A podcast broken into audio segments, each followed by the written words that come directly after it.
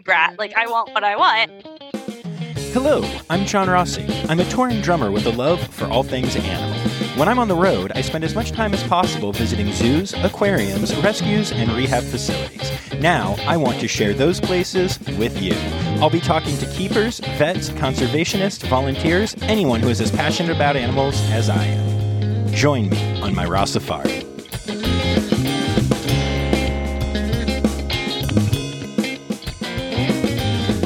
Hello, hello, hello. Welcome back to the podcast that is officially gluten free, pesticide free, calorie free, and yet still fills you up with bad jokes and good knowledge the Rossafari Podcast. Before we get to the main intro, I just wanted to take a quick moment to remind y'all about my Patreon. Patreon is the place to go to support the pod and get some cool perks in exchange. One of those perks is bonus content from some of the episodes, and today is a particularly cool bit of bonus interview. My guest spent some time volunteering at the Cheetah Conservation Fund in Namibia, and I had to cut that part of the interview to keep the episode under an hour long. But it's really interesting hearing what her life was like during that time.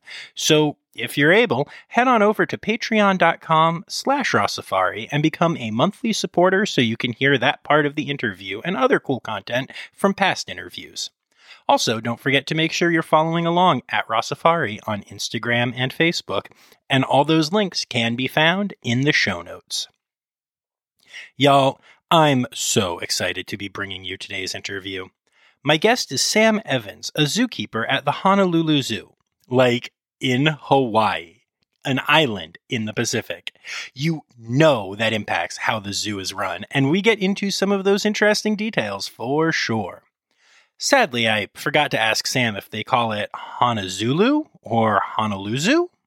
If not, that is a missed opportunity. And trust me, that won't be the only bad joke in this episode because Sam and I have a lot in common, including our senses of humor. So you've been warned. All right, without further ado, here is my interview with Sam Evans of the Honolulu Zoo. H- Honolulu? Honolulu.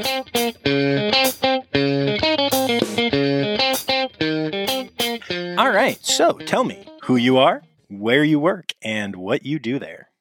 Hi, I am Sam. Um, I am a zookeeper one at the Honolulu Zoo. I take care, I'm primary keeper and trainer of the cheetahs, bongos, African crested porcupine, a bunch of birds, a single handsome sulcata. Oh, nice. I love sulcata tortoises. Sulcatas are They- incredible. Are the best tortoises, hands down. They're, they're so good. Um, yeah. So, so when I was growing up, there was a pet store that very much should not have existed, and I, I know that now. It was, it was not good, and, and animals were not necessarily super well treated there. But I didn't know that as a kid, and they had a free roaming sulcata, and I would go in and just hang out with that tortoise for hours. It was so much fun, and uh, yeah, I just I really love them. So let's just start right with that. Tell me about your sulcata. Uh, he is really young. I don't know the exact age. He was a pet before the zoo got him. Um, and he is, you know, exactly like a sulcata. He is the puppy dog of reptile worlds. He follows me around. He begs for everything that he possibly could get from me. And I mean, since he's so young, it's just, you know, this cute little boy that comes barreling at you the second you open the door. That's like, do you have food? Can I follow you? Is your shoes edible?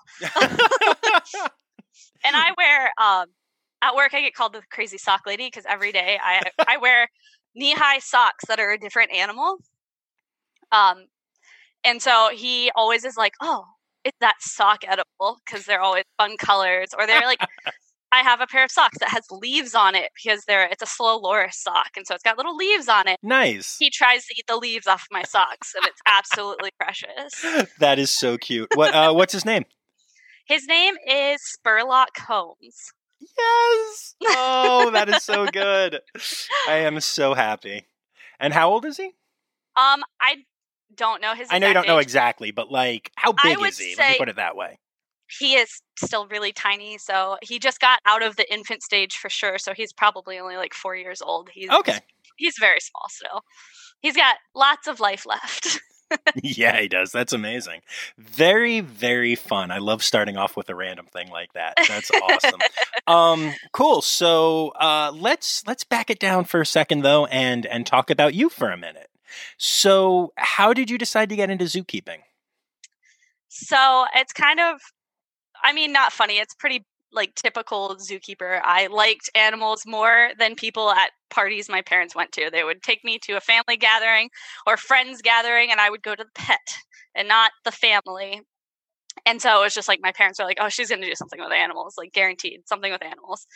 And then like it was like you know the basic kid thing of I really want to be a vet, and then you start thinking, you know, animals don't like vets I want to be liked by animals. So I started like just kind of thinking and then I got obsessed with cheetahs. Obsessed with cheetahs. I know Absolutely. that cheetah conservation fund shirt. Yes, uh, yes. Yeah, very nice. um obsessed with them. So much so that like every I had like 50 cheetah stuffed animals.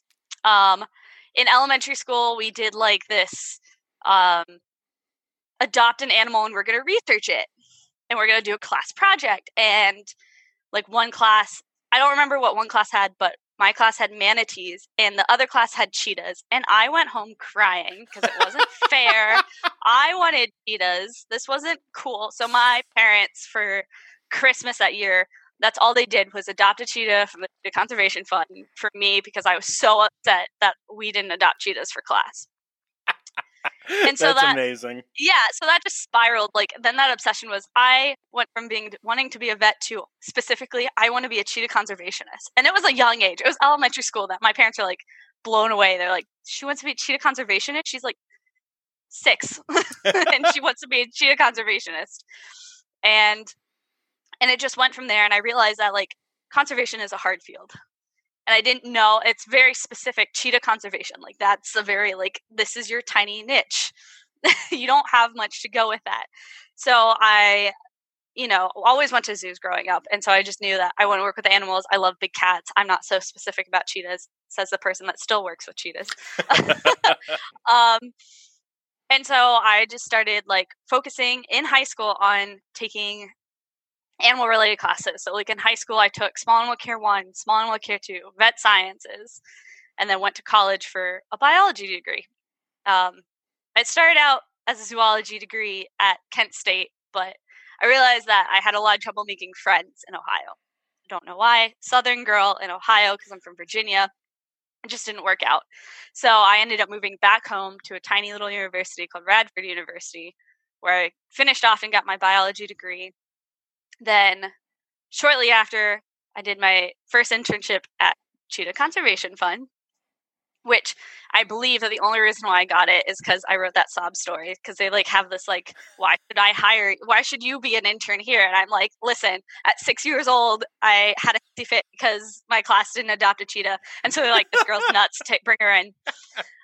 So unfortunately, it's an expensive, expensive internship to do that. Um, so I only did a month, but you work pretty much every day. And while I was there, I had an offer for an internship at Mill Mountain Zoo. And I was like, um, I'm in Africa, so I can't like do it right now. I really, really want this opportunity. So can I not do the summer internship and kind of push it back, like either a couple months or however you do it? And they're like, yeah, we never ever have like winter internships. Interns, we offer it, but we never have it. So do you want to do a winter internship? And I was like, yeah, I drive a Jeep I have no problems driving in the snow. So, yeah. And so I actually got home. I lived in Blacksburg, so it was an hour away from Roanoke. And I was like, this is, I can't drive an hour every single day. So I literally quit my job and I moved to Roanoke for an internship. Wow.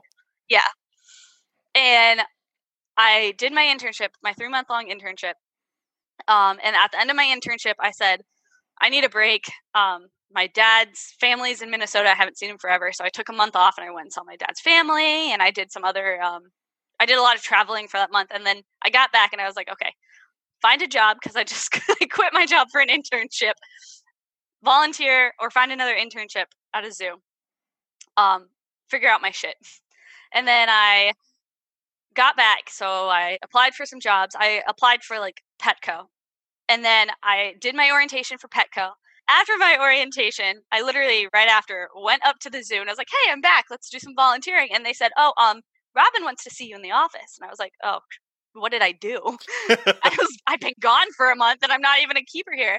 And I'm like, "Okay, hey." And she's like, "Oh, I, I think you've heard that like two of the keepers are quitting and um do you want a job?" I was like, yeah, of course I want a job. So then I had to go back to Petco and go, um, so I know I just did orientation, but I got like my dream job as a zookeeper, so I'm gonna have to quit. Um, and they sent me a check for uh, like eleven dollars for my hour that I did orientation. Nice. I was like, sweet. um, worked there for about a year and a half when I decided to take the leap and apply for the job here at the Honolulu Zoo. Okay, cool. And we'll get to that in a moment. But uh, first of all, let me just uh, interject here and say for anybody listening um, Mill Mountain Zoo was in episode 34, and Robin is Robin Lentz, the person that I spoke to. And uh, if you haven't heard that episode yet, definitely check it out. Um, it's a lot of fun, and you'll learn a lot about a very cool, small, but uh, really awesome zoo with some great conservation work going on. Um, and so, yeah, let's talk about your time at Mill Mountain for a, a minute here. Um, what all did you work with there? So it was really great experience. Um, well, first of all, I got so lucky. Like you know, zookeeping is like half skill, half luck to get your foot in the door. So I got really lucky um, that two people wanted to quit and they didn't really want to go through the hiring process and liked me enough to take me on. Um, I, being when you start there, you're the swing keeper, so you learn everything. So I worked with everything there, except for at first you don't learn the the red code red animals, so the da- more dangerous animals. You don't learn those right away. Um, they kind of do that in seniority, which makes sense. Um, but I still I knew the keeper there, and I love love love Bali the snow leopard and our cougar Nina who has since passed. Like I loved them so much, so I did interact with them for a little bit. But I mean, I worked with everything, and you've been there.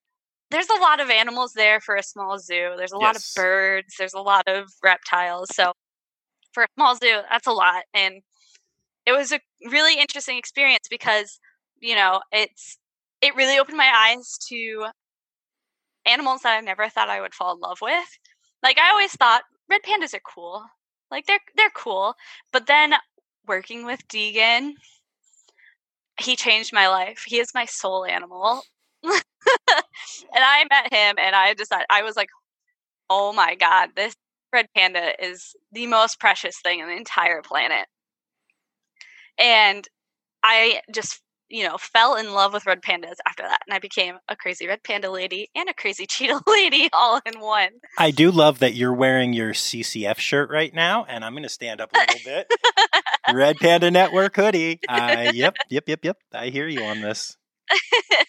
but it was like, yeah, I think I was listening to one of your episodes where it was like unexpected for you too. Like, oh yeah, yeah. It's just that's how you fall, fall in love with these animals. Like these cheetahs, I've seen, I saw on TV, and I thought they were cool, and then it gradually, but like working with them and being around them, it just like changes everything. And like working at such a small zoo is like such an incredible experience because I mean, we did you did your your run, you did chores around your area and chores around the common area we made our own diets we helped each other out like it was not like oh a bird is sick that's only the bird keeper and the swing keeper problem. It was everybody's problem. Right right. Which is like a crazy cool experience because that's things that at a larger zoo that i like working at honolulu zoo i don't get when a bird is sick in the bird department that has nothing to do with me it's their problem, not my problem. but like working at a smaller zoo, you get that experience, even if you are a primary keeper, you get that experience with everything, which is incredible because I mean, I fell in love with all sorts of like, you know, snow leopards, cougars. I fell in love. That was my first sulcata that I fell in love with. I fell in love with the otters there. Like, pork chop is my guy. I love him. And I just like every, and then like Pallas cats, this obscure cat breed that only like 30 facilities in the United States has. Like interacting with them was great. Like I know cheetahs weren't there and uh, but it doesn't even matter when you work in a zoo that you're not expecting like you'll fall in love with something there. yeah, no, totally makes sense. That's yeah, I mean I've been amazed at how many animals I've fallen in love with that I've gotten to meet through the podcast and everything.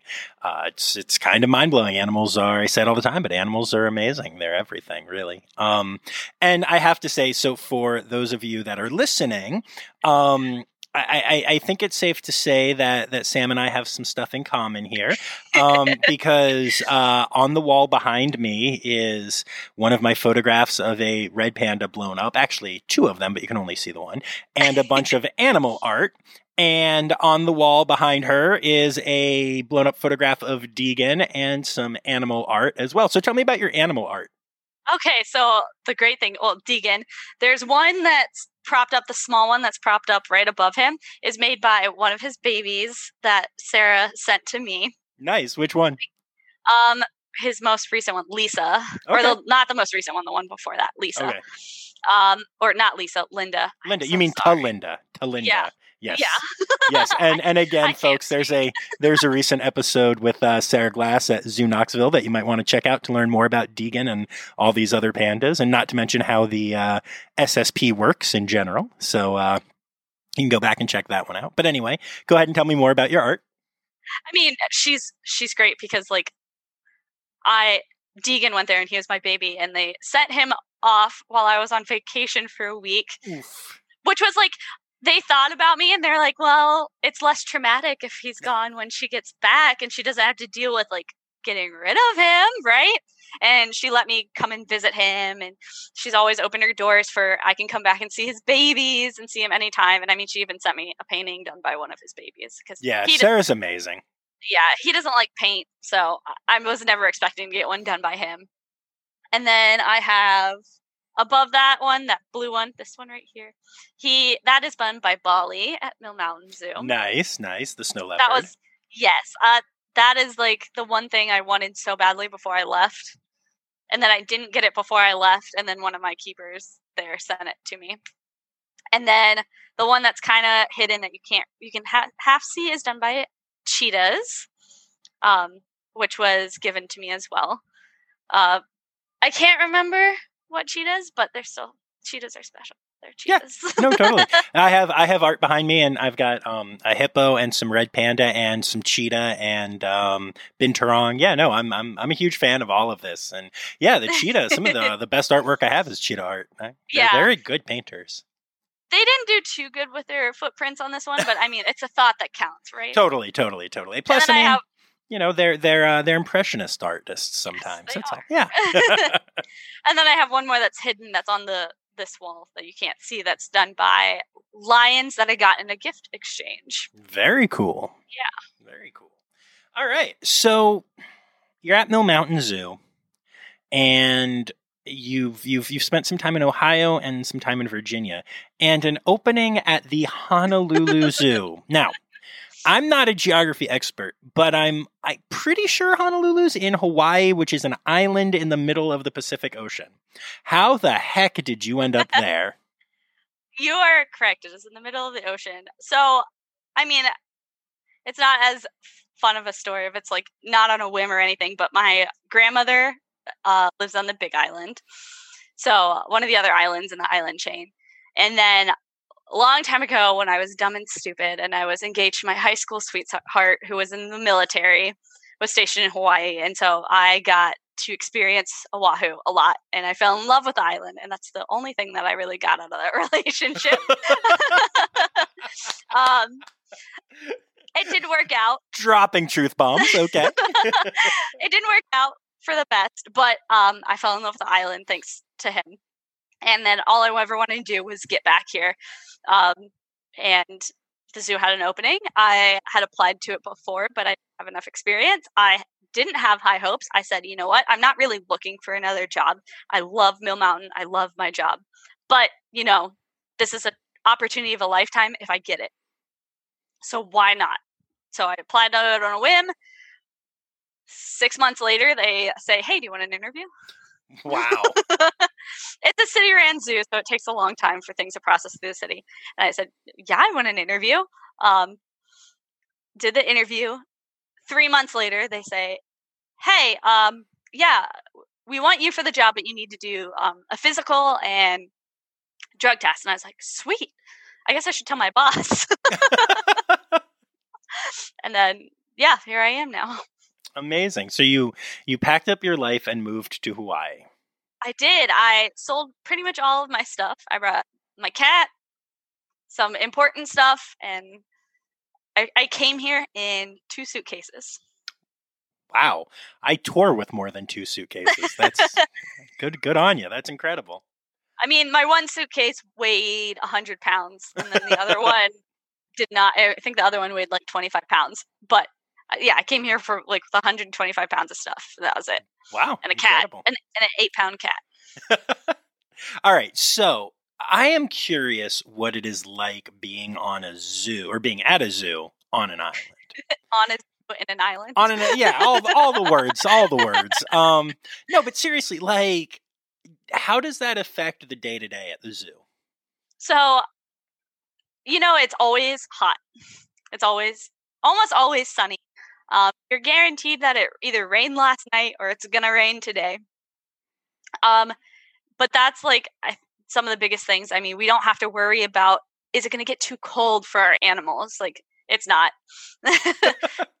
it's it's not. I mean, very rarely will it get cold and we're like, okay, put some heat lamps up. Like that's about it. Like there's no right, right. worry about cold or anything like that. Our biggest worry is the very, very, you know, a tsunami or a hurricane. Those are your biggest worries here, not cold or things like that.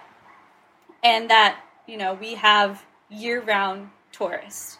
There's not like, you know, winter season we die down. Winter season we are closed because there's nobody to come in. You know, there's not that we're open. Same, you know, every single day. There's always going to be people here. Yeah, it calms down um, during the weekdays because we do have a lot of people from like California that come in for the weekends and things like that. Um, but yeah, there's always there's always people, there's always stuff, there's always something.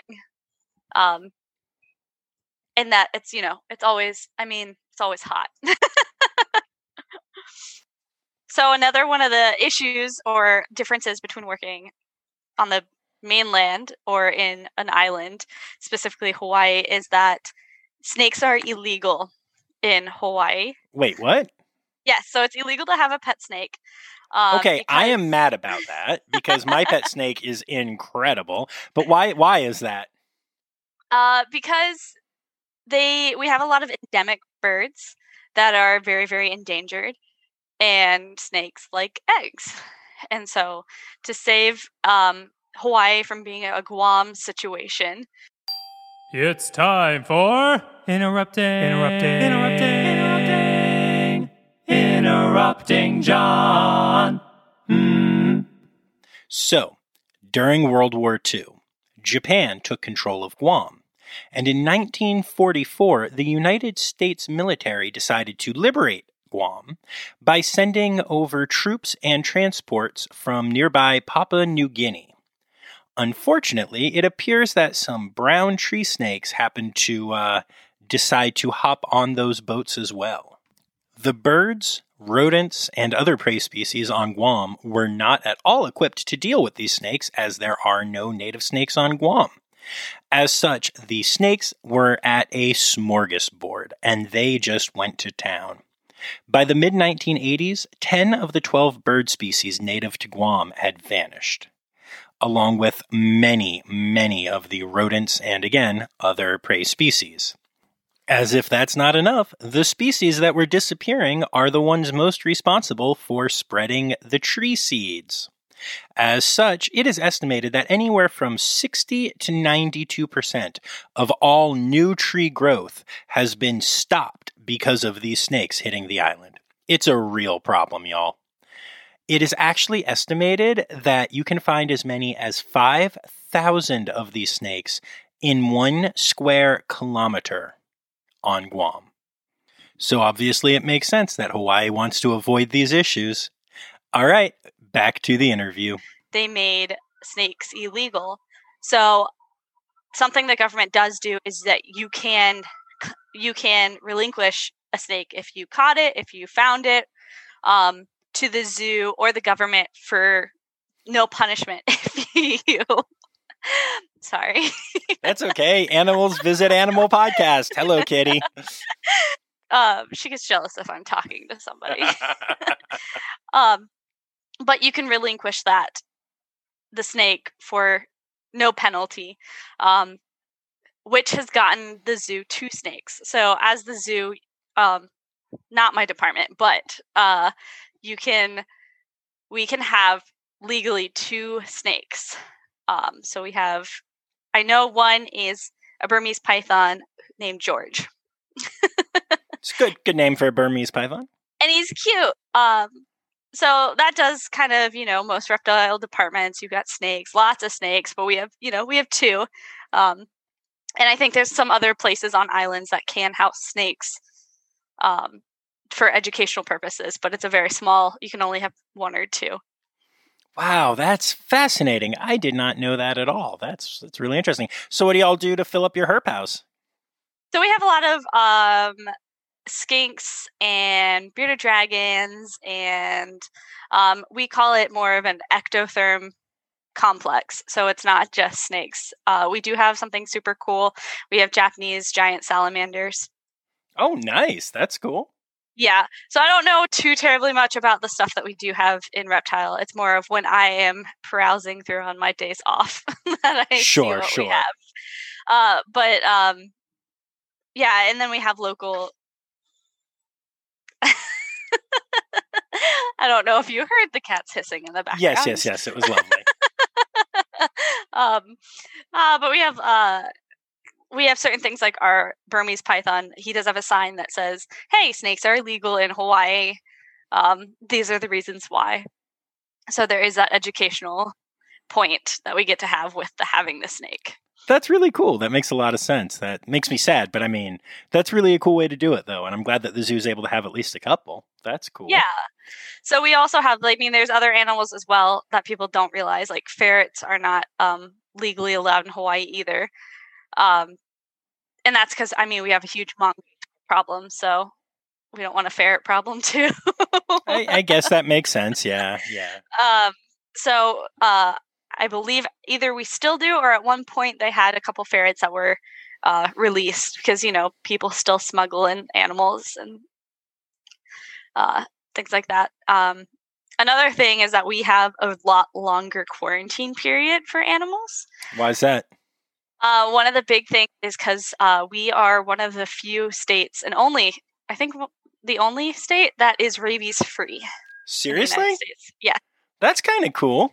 So we have no cases of rabies. So there's a like even bringing your pets in. There's an extremely long process um, to bringing pets in, but that also means you know we get an animal in and we have a longer time before we can announce it and be like, hey, look, we got this cool animal in. Um, so I think um, I can say it now because I posted it, but we just got meerkats in, but they're in like a three month quarantine period. Oh, wow. Um, so it's a long time for anything, and because we're a quarantine facility, we have to stay. You know, they're in for a little bit longer, and we have lots more policies on that.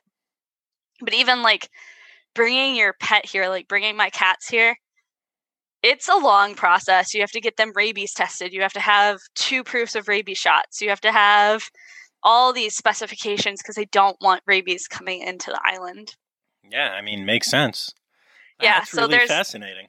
yeah so like we don't have you know we don't have raccoons and the zoo can't have raccoons the zoo can't have um one disappointing thing the zoo can't have wolves because wolves can, are known to be carriers so anything that could carry rabies cannot be in the islands Yeah, I guess I get that from a scientific standpoint, but also, like, have they considered how cute raccoons are with their little hands? And I mean, come on, rabies might be worth it here, folks. I'm just right they little cute like washing things and- seriously, I love raccoons so much. But no, but I can understand that. That's really what a fascinating um difference between all of the mainland zoos.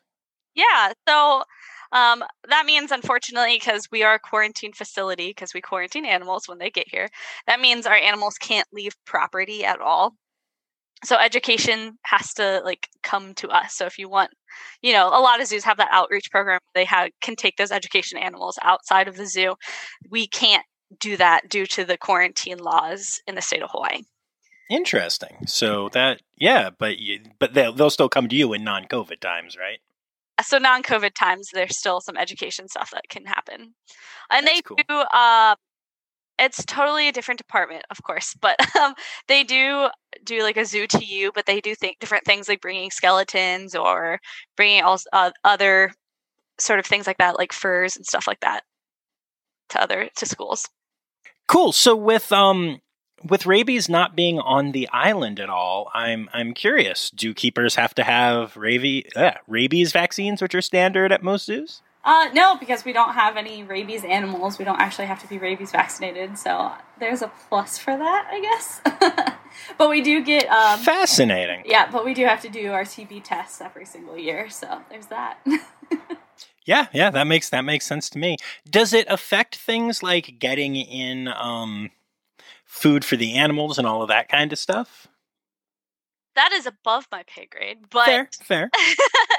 but uh, I know that we get it. Um, they get it through a like many zoos, they get it through like a second, a third person, a third person party. Uh, we get it through a feed supply store. So they just say, "This is what I want." They send it to the feed supply store.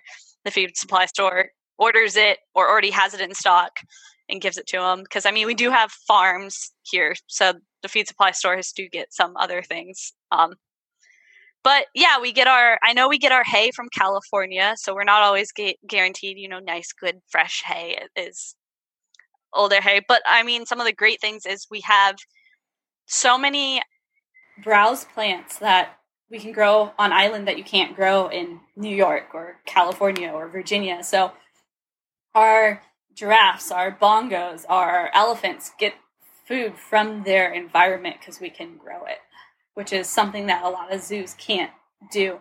Or they can do, but it's not as, you know, often. Like we have plants that are common to giraffes that just grow throughout the island.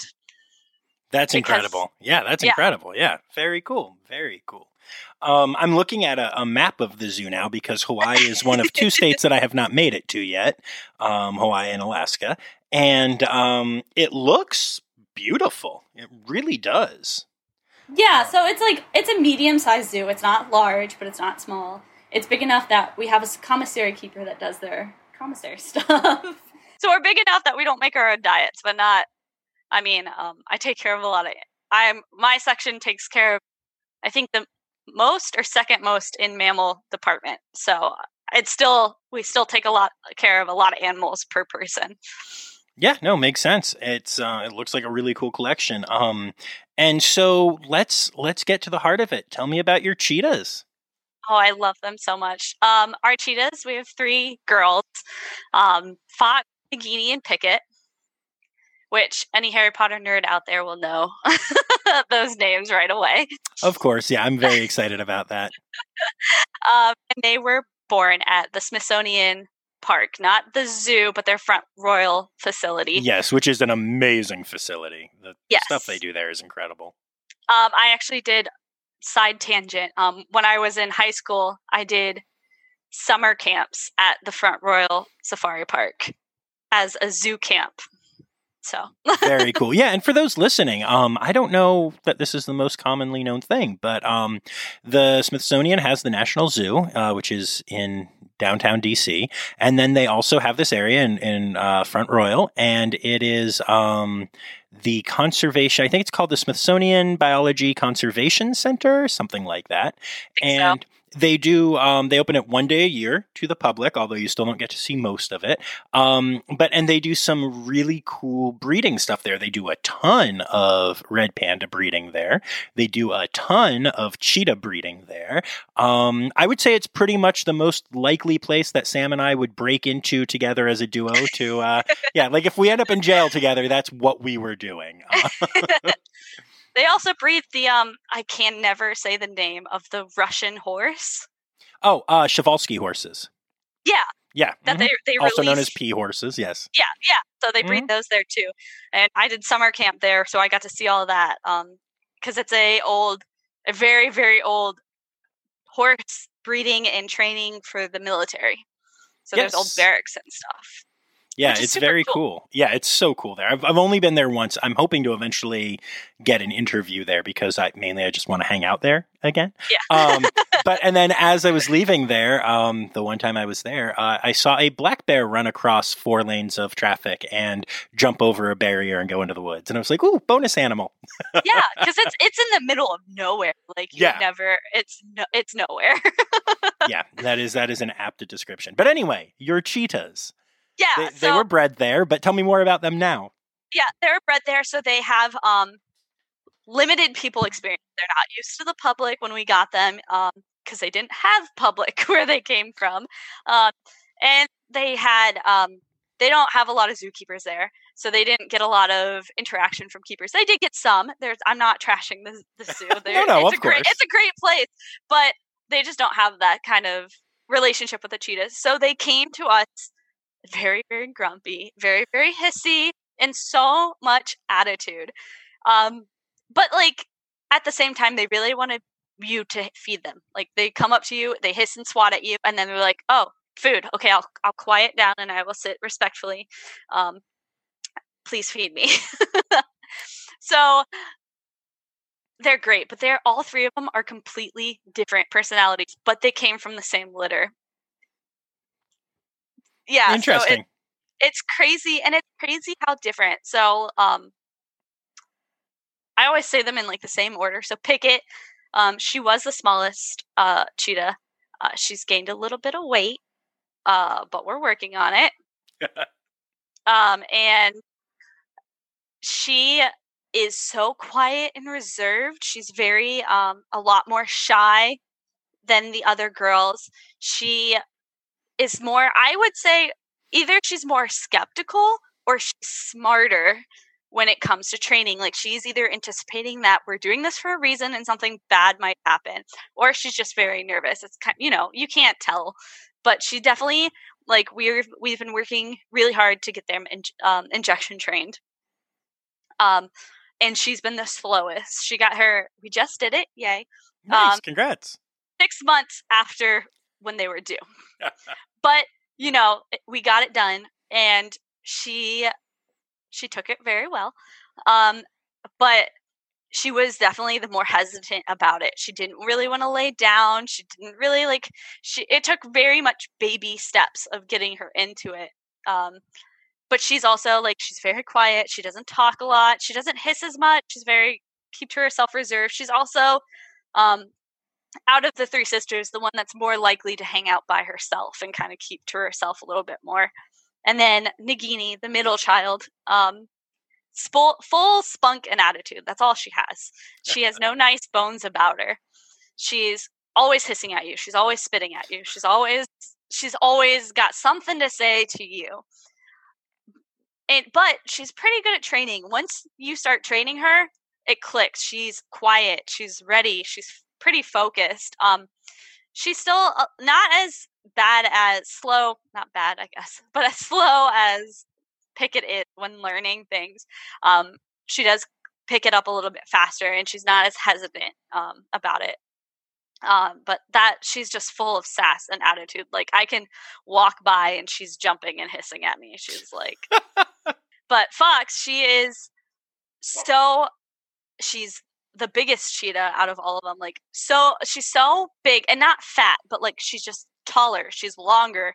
She's a little bit heavier. She's bigger bone. Her shoulders are wider. She gets training like that. And she's super food motivated. She she talks a lot. Like you'll be training her and while she's very patient, so you can like literally lean over or look over to the vet staff and talk to them for a second.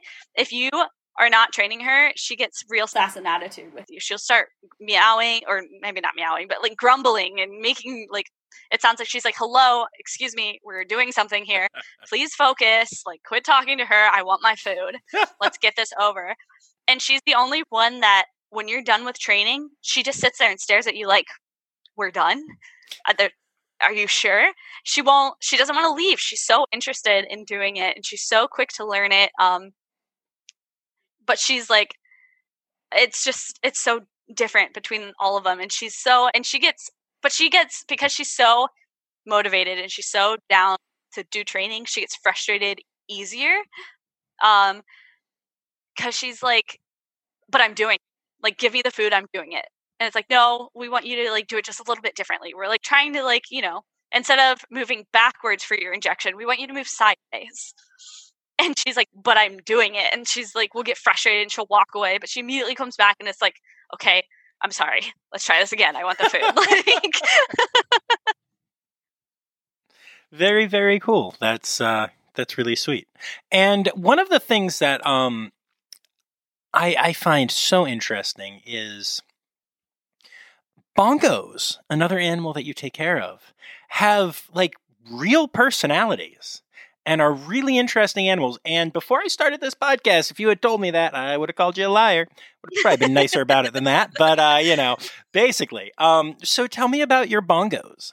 So I have three bongos. Uh, a male, a female, and two females. So mom and dad, and we have a baby. Not a baby anymore. She's still a baby. She's um, a year and a half, almost two years old, maybe two years old now. So um, they uh, came from a not so reputable place. They came from um, mom and dad came from one of those Texas ranches that have you know every single type of animal possible on them. Um, so we didn't have much. We didn't know much about them, and we got them.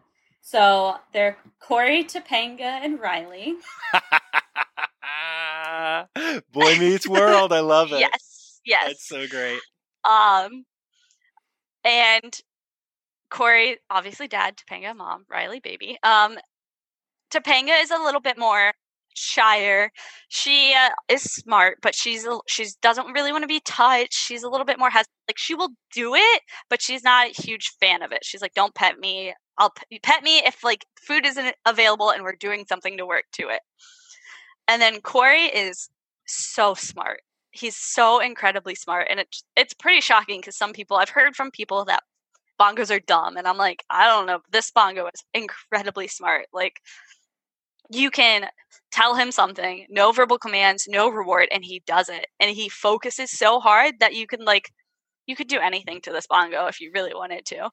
Um, he is a male he's an intact male so he does get sassy attitude sometimes especially during breeding season um, but he like the level of focus and interest he has in training is incredible like if you are in the section and you're not training him but you're talking to somebody he gets upset. He starts flipping over water bowls. He'll start trying to break down the barn like he's like hello let's do it. And immediately he comes out, he lines up, even if you're not doing anything that day, he comes out, lines up, and he stares at you like, let's go. And he's so smart that he like he can tell his front hoof front right from his front left hoof. Wow. Um, and according urban legend, according to our vet staff, um, that they once were probably eight feet, nine feet away from him and asked him to do a front right, and he would bring it up and then That's front amazing. left, would bring it up. Wow. Yeah, he's in, he's incredibly smart. And then there's Miss Riley, who has she was um at a young age the zookeeper zookeeper two zookeepers before me when she was born they were incredibly hands on with her so she is very very comfortable with people she'll do anything you want so mood m- food motivated um in the sweetest thing ever. She will lick you to death because she wants all the salt off of your skin. um, she is pushy and nosy and wants to know what you're doing. Can I do it? What is dad eating? What is mom eating? What's going on? Please pet me. Um, scratch me, please. Um, like we used to before, would literally lift her onto the scale.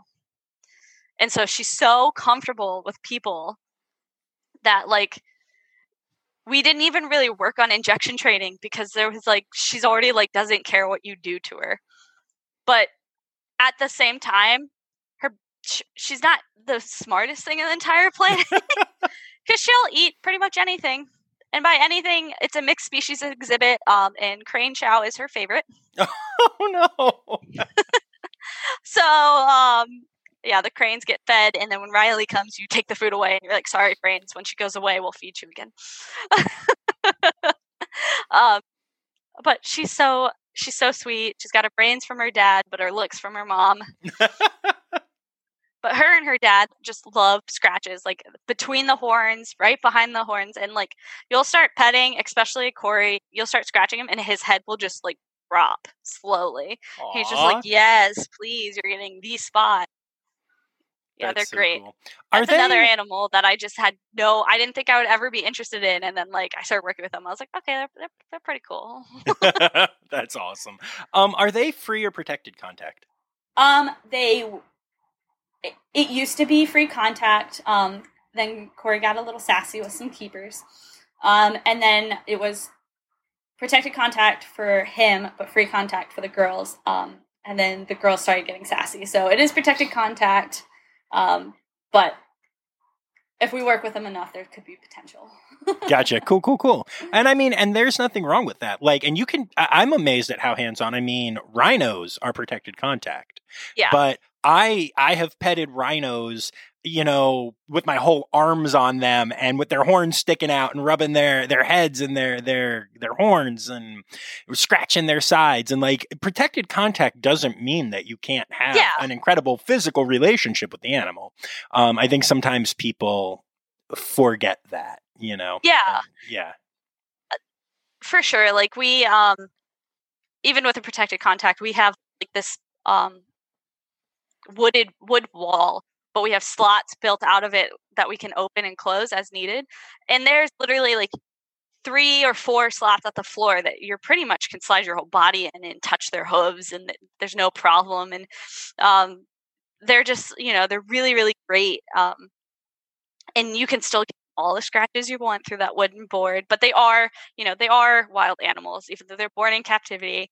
They're still wild animals. They're still unpredictable. You don't really know. And especially with like hoofstock, they get scared so easily of like the most randomest things ever. Like it could be like a plane flying over that flies flies over every single day, but like today it was scary. And right, you know right. so it's it's definitely um, a safer safer way to do it.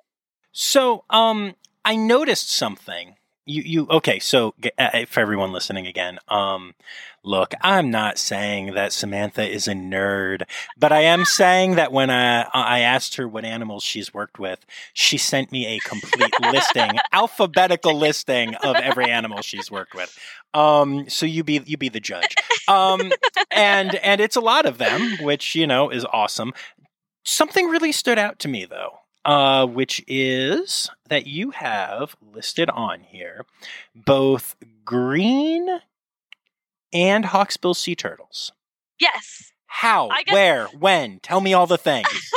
so you know, I totally forgot to add that on my history of my life. um, when I was in um, college, I was thinking about, you know, I, I probably should get started like working or doing something towards my goal.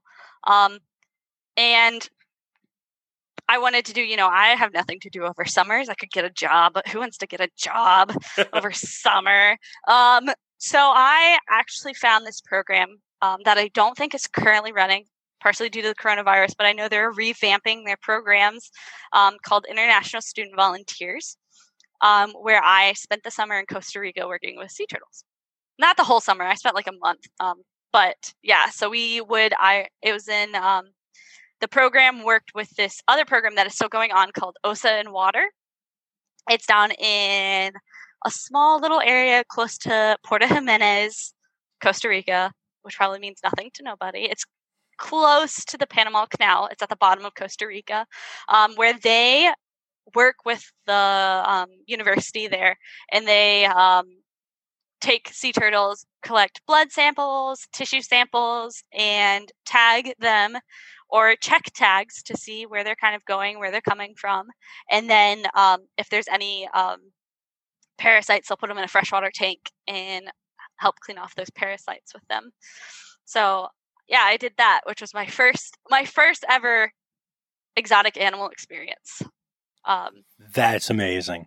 yeah, so we got um I say a month. We were there for a month. You do half the time on project, half the time touring Costa Rica because they're like, we're not going to send you here and then be like, yeah, you're only working. You don't get to see anything. Um, so, oh, excuse me. Um, they, but that the first, so our first week there, we did on our free day, we did like a chocolate tour.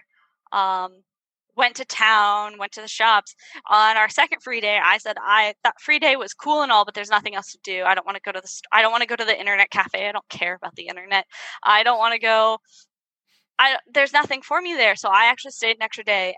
I did an extra day of work um, where I helped the staff remove. I me and one other person were the only one that helped this hawksbill sea turtle take off barnacles um, Wow. from them, which um, instilled my f- absolute biggest fear of uh, parasites. Yeah, yeah, yeah. Re- Yeah. removing parasites from a hawksbill sea turtle was like, Ugh, I don't. Parasites are gross. yeah, yeah. No, I can, I, I can, I can respect that. I can see that. That makes sense. Um, that's awesome. I just, I love sea turtles so much. I They're mean- just- oh, so good. yeah, I will admit when I first got that because when I did it, they had option like you listed all these countries and the programs you were interested in order.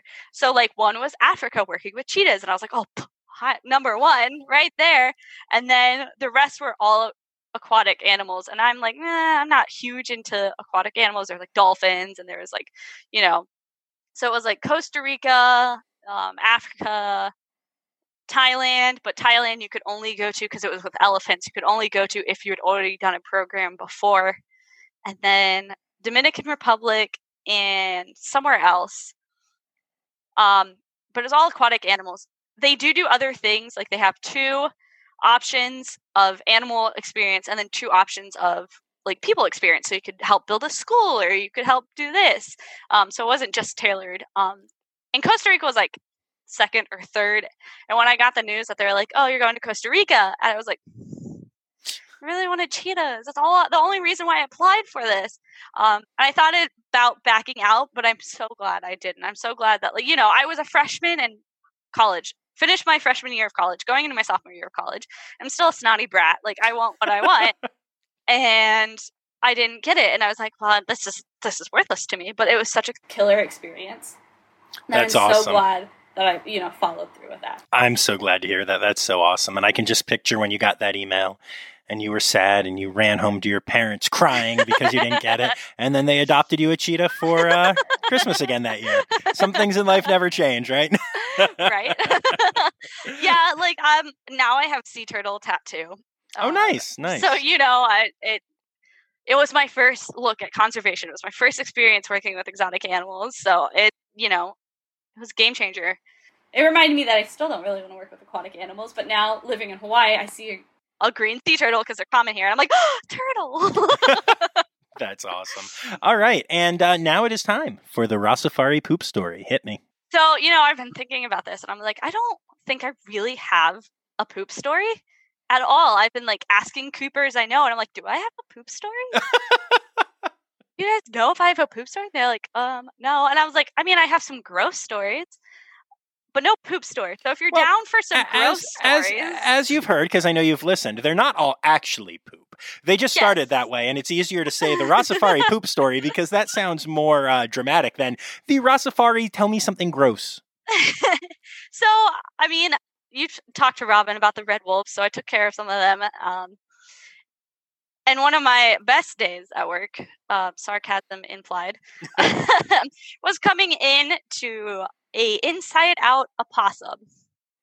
Whoa. yeah, so I mean, it, it was a day that like everybody caught a possum that day. Everybody in the zoo, like every except for Bali, every animal caught a possum that day. But the red wolves had turned theirs inside out. so that was definitely an interesting experience by far. Picking that up and being like, "Is that is that a possum?" okay, it's inside out. Um, and then there's just things like at CCF, um, something that like we your lunch was from twelve to one. That was it. That was when lunch was served. If you didn't make it between that time, sorry about it, you don't get lunch.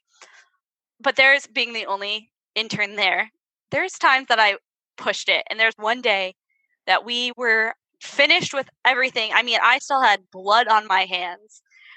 And it was one it was like 1250. We literally ran down there. They're closing up and I have blood on my hands. I'm like scooping food on my plate with blood on my hands from the meat from the cheetahs. And I'm like, must get food or I'm not like, and we're sitting there, we're like, you know, all of our food on the plate, and we're like, we should wash our hands. it's literally like, not, it's like, because it was one of the days where usually the animal is butchered and put in the fridge. It was one of the days where the animal was just butchered. So it was like warm blood all over my hands. And I'm sitting there like, do I eat because I'm hungry or do I wash my hands? because it's should I should wash my hands. Oh, So- amazing. And then you you know, I mean, ever since then, um, I've always had this thing where it's like it could be it worse, you know. I'm eating lunch and I sit there, I'm like, did I wash my hands? I'm like, eh, it's not blood. it's not warm horse blood. It's just hands. There's nothing worse than that. Oh, amazing. Okay, so you're gonna hate me for this, but uh, aloha. Aloha.